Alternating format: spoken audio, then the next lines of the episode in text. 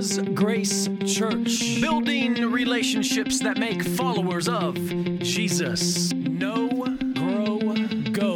To know Him, to grow in Him, to go with Him.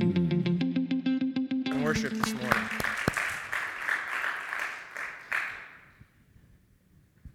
It's good to be up here this morning as we continue our series in the book of Galatians.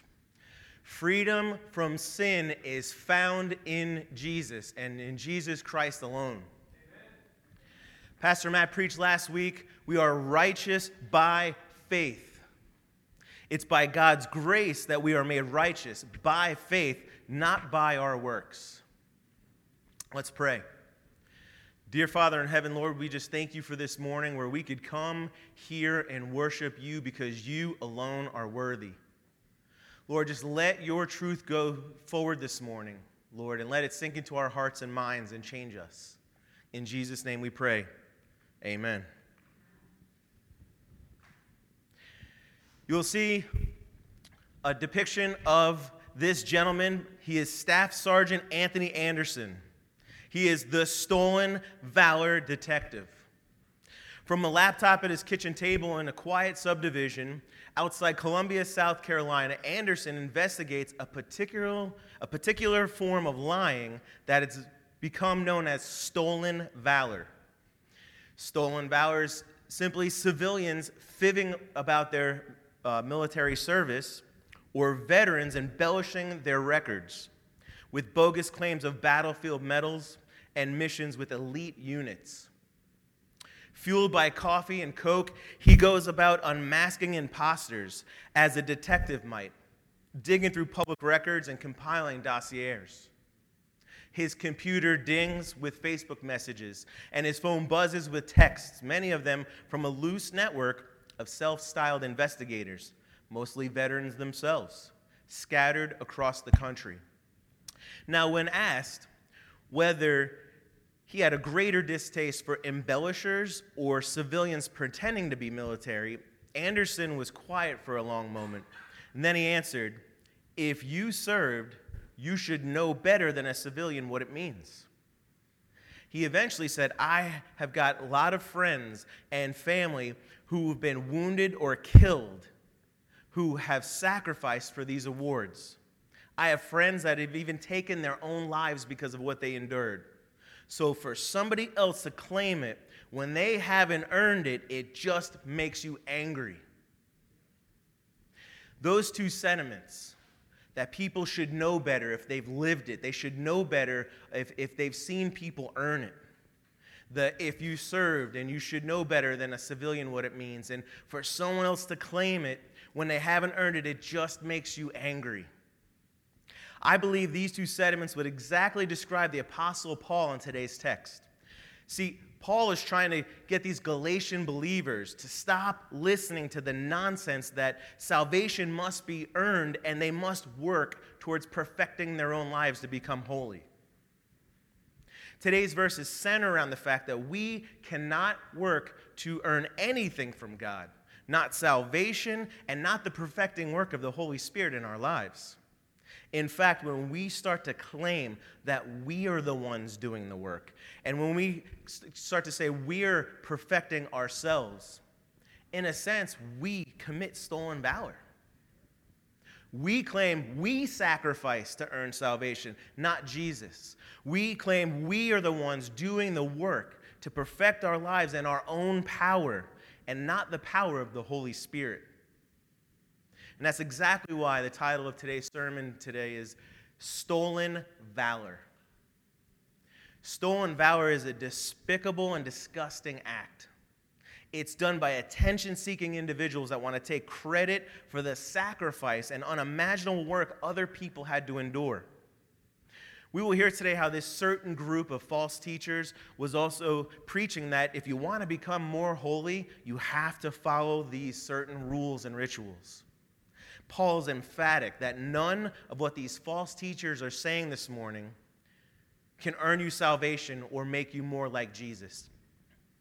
Let's get into our text this morning. We'll be in Galatians chapter 3, verses 1 through 5. uh, read it along in your Bibles or follow along on the screen. Verse 1 O foolish Galatians, who has bewitched you? It was before your eyes that Jesus Christ was publicly portrayed as crucified. Let me ask you only this Did you receive the Spirit by works of the law or by hearing and faith? Are you so foolish? Having begun by the Spirit, are you now being perfected by the flesh? Did you suffer so many things in vain, if indeed it was in vain?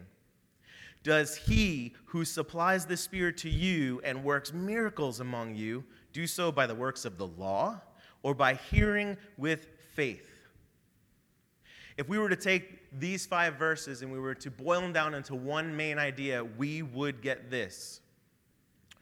Where the true gospel is believed, we will see the work and the power of the Holy Spirit where the true gospel is believed. And that's why we're going through our 289 class, the book, What is the Gospel? Because we want to make sure we know what the true gospel is. Amen? Amen?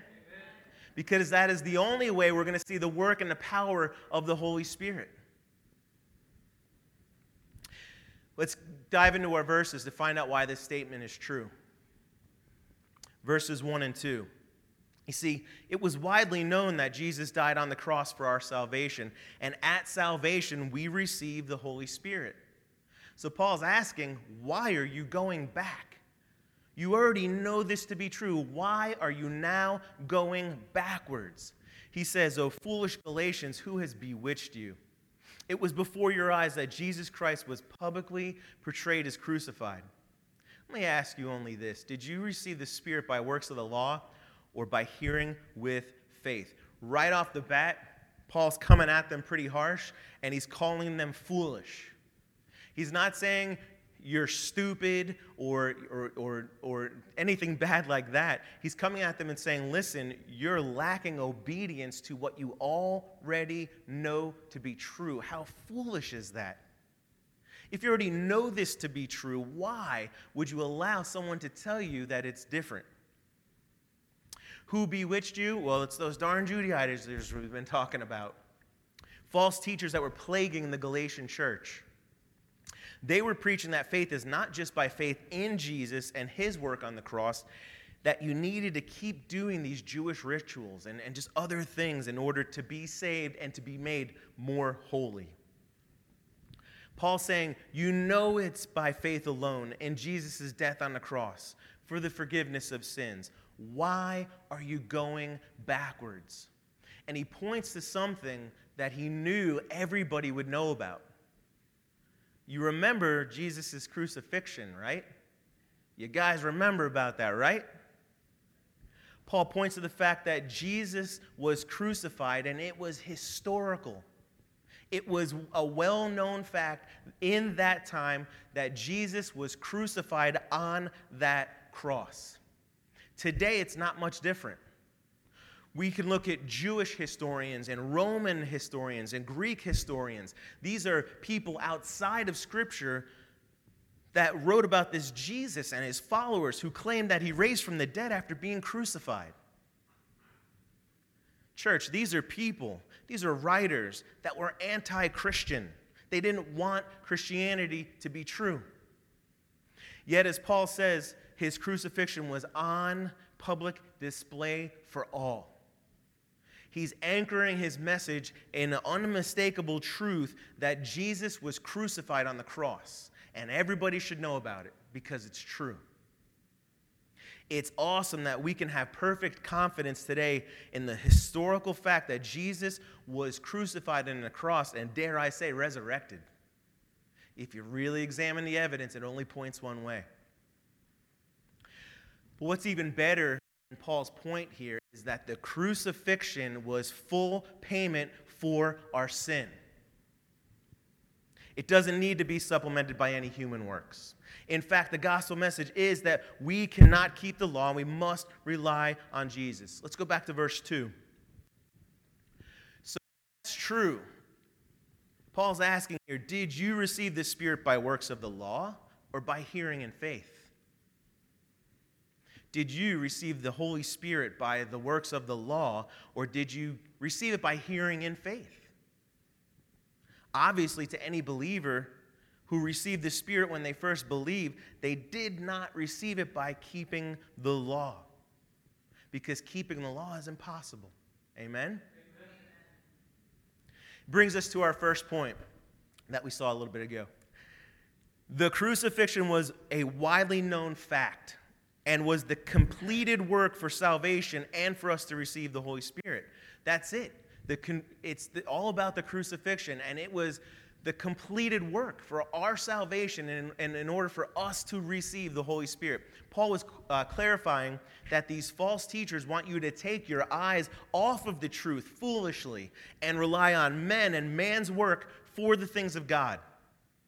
He's saying you don't need these men or the religious beliefs in order to be saved and receive the Holy Spirit. You just need to have faith in Jesus' death on the cross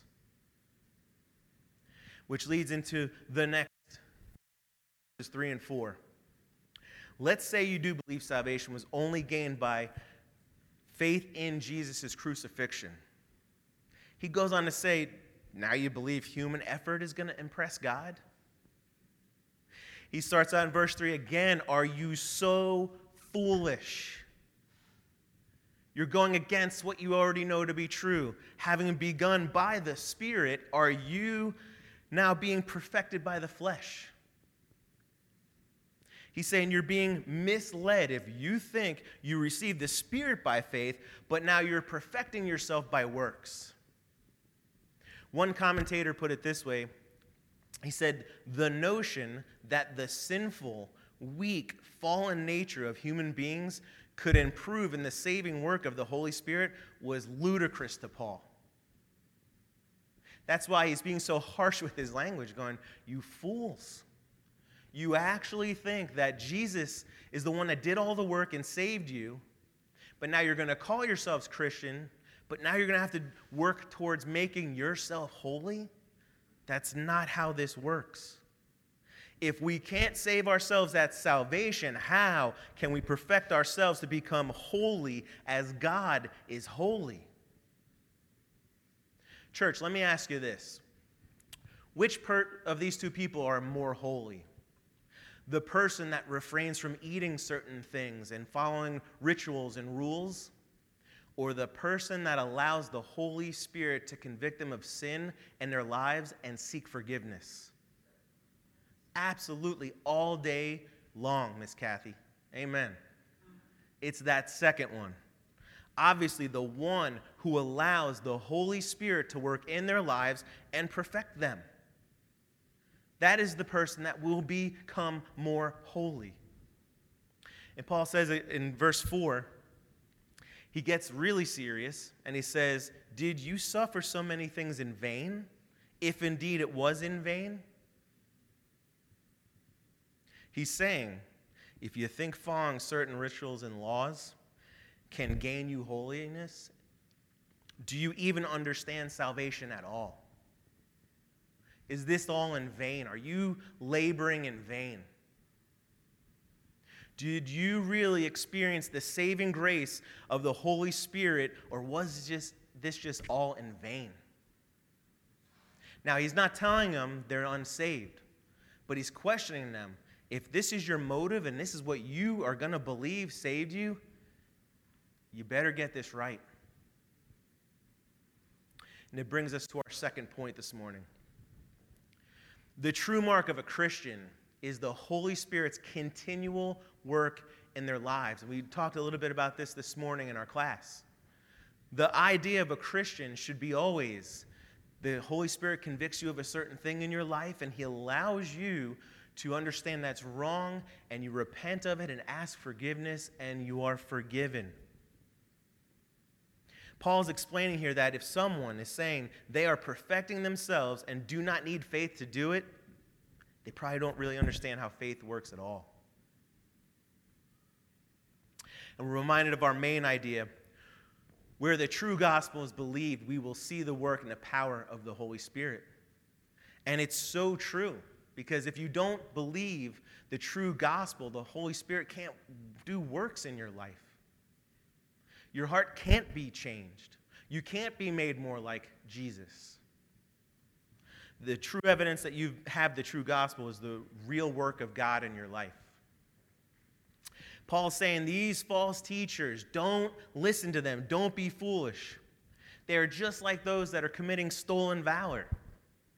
They are claiming they made the sacrifice and they do the work of Jesus and the Holy Spirit. That they know how to do this apart from them. And you know what? Just like a real soldier will start to see the lies and some of the inconsistencies in people that claim that they served, Paul says Christians shouldn't be that much different. I mean, when someone comes to you and they're saying, I am a great Christian because of all I did and not what Jesus did for them, you might start to question do they really understand faith at all? Last, Paul makes this point in verse 5. He says, You guys, you Galatian church, You've seen some amazing things done so that you know could not have happened through the power of man. Or do you think that it was by man keeping the law that these awesome things could happen? It says, Does he who supplies the Spirit to you and works miracles among you do so by the works of the law or by hearing with faith? Church, if we're going to experience anything supernatural, anything at all. And I always say one of the greatest things that we can experience is the miracle of a life changed. Someone coming to the saving faith and knowledge of Jesus Christ and giving their lives to them. If we want to see that happen here amongst our people, we have to believe it's the work through the whole, of the Holy Spirit working through us. No one person here can perform any magical works that are going to help us grow as a church. Not if we do correct growth, which is saving faith through Christ. Here's the problem because no matter how good we think we are, we're in need of one major thing, and that is a changed heart, not just changed behavior. We need God to change our hearts. That can only be done through the power of the Holy Spirit. Period. And it brings us to our third point. When we allow the Holy Spirit to work in us, anything is possible. Now, listen, I'm not making this a, a you know, a, a slogan so that you can play sports better. Not anything is possible according to the will of God. Pastor Jared's never going to dunk on an on a NBA rim, okay? No, no matter how much I allow the Holy Spirit to work through me. We can only see changes in our own hearts and our own lives when we submit to the power of the Holy Spirit. We don't need to work harder. Do me a favor, look at your neighbor really quick. Tell them, you don't need to work harder. You need to believe more and be obedient to what you know is true. I know it's a lot. Pick it up later. Guys, we know that we need to believe more in God and we need to be obedient to His word. Let us not be foolish and give all that up for a bunch of religious junk. As Mike comes forward and we, we start to close, I really want us to think about this stolen valor thing. I'm going to ask you a question here, and it's going to sound ridiculous, but think about it. Who really sacrificed so we could be saved? Was it us? Of course not. That's ridiculous. I don't remember seeing any of you on a cross, and I wasn't either. Who is really working in your life to make you more like Jesus? Is it you? Are you fitting that load? Are you claiming you're something you are not or have accomplished things that you yourself have not really accomplished? I want us to think about this as we kind of just go over our points from this morning. Remember the first one the crucifixion was a widely known fact.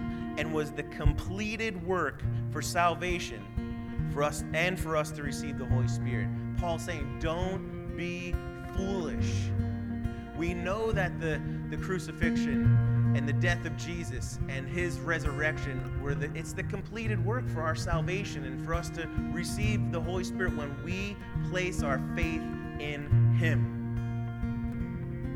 As a Christian, I love to also remind myself that this isn't all some made up religion.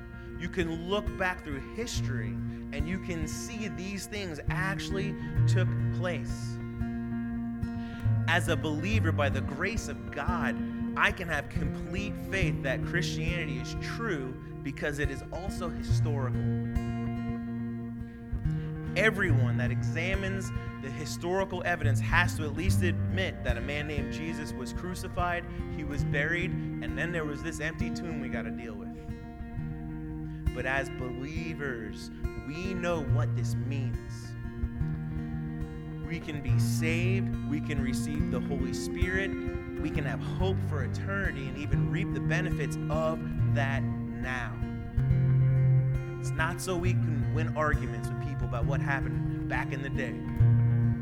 It's so that we can be encouraged and know that there is salvation we can receive the Holy Spirit to guide us and to make us more like Jesus. And we have hope for eternity. And it's a hope that's based in history. Church, are you living your life right now like everything you read in Scripture is absolutely true? When you crack open God's Word, do you just look at it as kind of a good way to live your life? or something that's good suggestions? Are you reading it like every word is absolutely true? Are you resting in the fact, though, that it is God's work that you are to be saved and perfected? It's God's work. Our job is to listen to the Holy Spirit and be obedient to God's word. Amen? Brings us to our next point. The true mark of a Christian is the Holy Spirit's continual work in their lives. I had an Uncle Dave, and he was a Marine. He uh, passed away uh, some years ago from brain cancer. But when I was growing up, he was one of my favorite uncles because he was a Marine, and that was really cool. And he would like write me letters and stuff uh, as a little kid, and send me like medals that he got for uh, you know sharpshooting and stuff.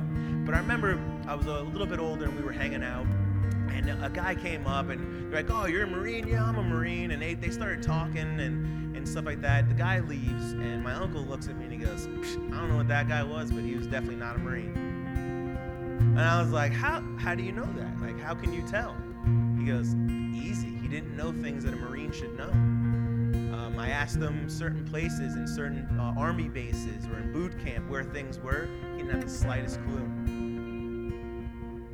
Servicemen and women can tell when someone is fake and has never served. Like I said before, Christians shouldn't be much different. You know someone's pretty authentic if they come and speak of all Jesus has done for them, not what they have done for Jesus. And as we get to know someone on a deeper level, you will start to see the continual work of God in their lives. You will start to see that fruit. You might be asking yourself, well, how do I know that God is working in my life this morning? Let me give you a couple of things. Number one, does sin in your life bother you? Does sin in your life bother you? If you sit here this morning and you say you are without sin, you need to go back to step one. Does sin in your life bother you? Because if you have the Holy Spirit working in your life, you're not going to be comfortably doing things that you shouldn't be doing or not doing things you should be doing. Do you have the urge to repent and be forgiven by those around you? Is that part of who you are as a person? When you have sinned against somebody or sinned against God, do you feel that need to repent? That means to admit what you did was wrong and turn from that and ask for forgiveness. Is that part of what you do every day? Because that is a really good sign the Holy Spirit's working in your life. Are you more concerned with the things of God rather than the things of this world? That's a tough one that we all fall into, right? But I can remember one time I was counseling this individual, and they came to a point where they were really questioning their salvation, which, by the way, is a healthy thing to do sometimes. But once you get that cemented and you know surely that you're saved, it is a freeing thing. But they were they were working out their own salvation by trying to make sure that what they were believing in was absolutely true. And I listened to them for a while, and all I heard about stuff was they were worried that their sin offends God. And they were worried that they're just not the Christian they should be. And I thought about it for a second, and I blurted out, That is fantastic news. And they're like, What? I just told you, I'm not doing good things. I'm not living the way that I should be living. And I said, You know what? You need some work. But on the whole, that is fantastic news. You know why? Because an unsaved person doesn't care that their sin offends a holy God. An unsaved person doesn't sit around and wonder, why am I not the Christian I should be? That was the convicting of the Holy Spirit. And you know what? They were listening. All they needed to do was stop beating themselves up for it and trust in the Holy Spirit's saving work in their lives. And the third point this morning when we allow the Holy Spirit to work in us, anything is possible. It's an incredible thing when God moves into your life when you are first saved. What's even more incredible is when you allow Him to take over. You say, God, everything I have is yours. You're the one that paid for my salvation. My life is yours. Just take over. Now, listen, I'll warn you, it's painful at times. It's pretty painful. But you actually start to see the effects of Him in your thought life and in your actions, and you start, you, you end up in places that you never imagined in your walk. Church, can you hear the small, quiet voice of the Holy Spirit in your life? It's that small, quiet voice that says, Man, what you did there wasn't right. You need to make that right. Or urges you to do something outside your comfort zone so that others may know the glory of Christ. Are you willing to allow Him to shape you and mold you? If you do, I promise you, you will say, see some amazing things start to happen in your life. And this brings us to our main idea. Where the true gospel is believed, we will see the work and the power of the Holy Spirit. That is why the truth of the gospel is the most important thing that we can handle. Because if we believe the true gospel, we will see the work and the power of the Holy Spirit in this church. Let's pray. Lord, praise you, Father in heaven, that we can know the truth of the gospel. Praise you that when we act in faith, you show up in our lives and you change our hearts. We pray that you heal us from our sin, Lord, and give us freedom from it. In Jesus' name we pray. Amen. Thank you for joining us today. For more information, look us up on our website, www.villasgrace.com, or drop us a line via email, connect at villasgrace.com.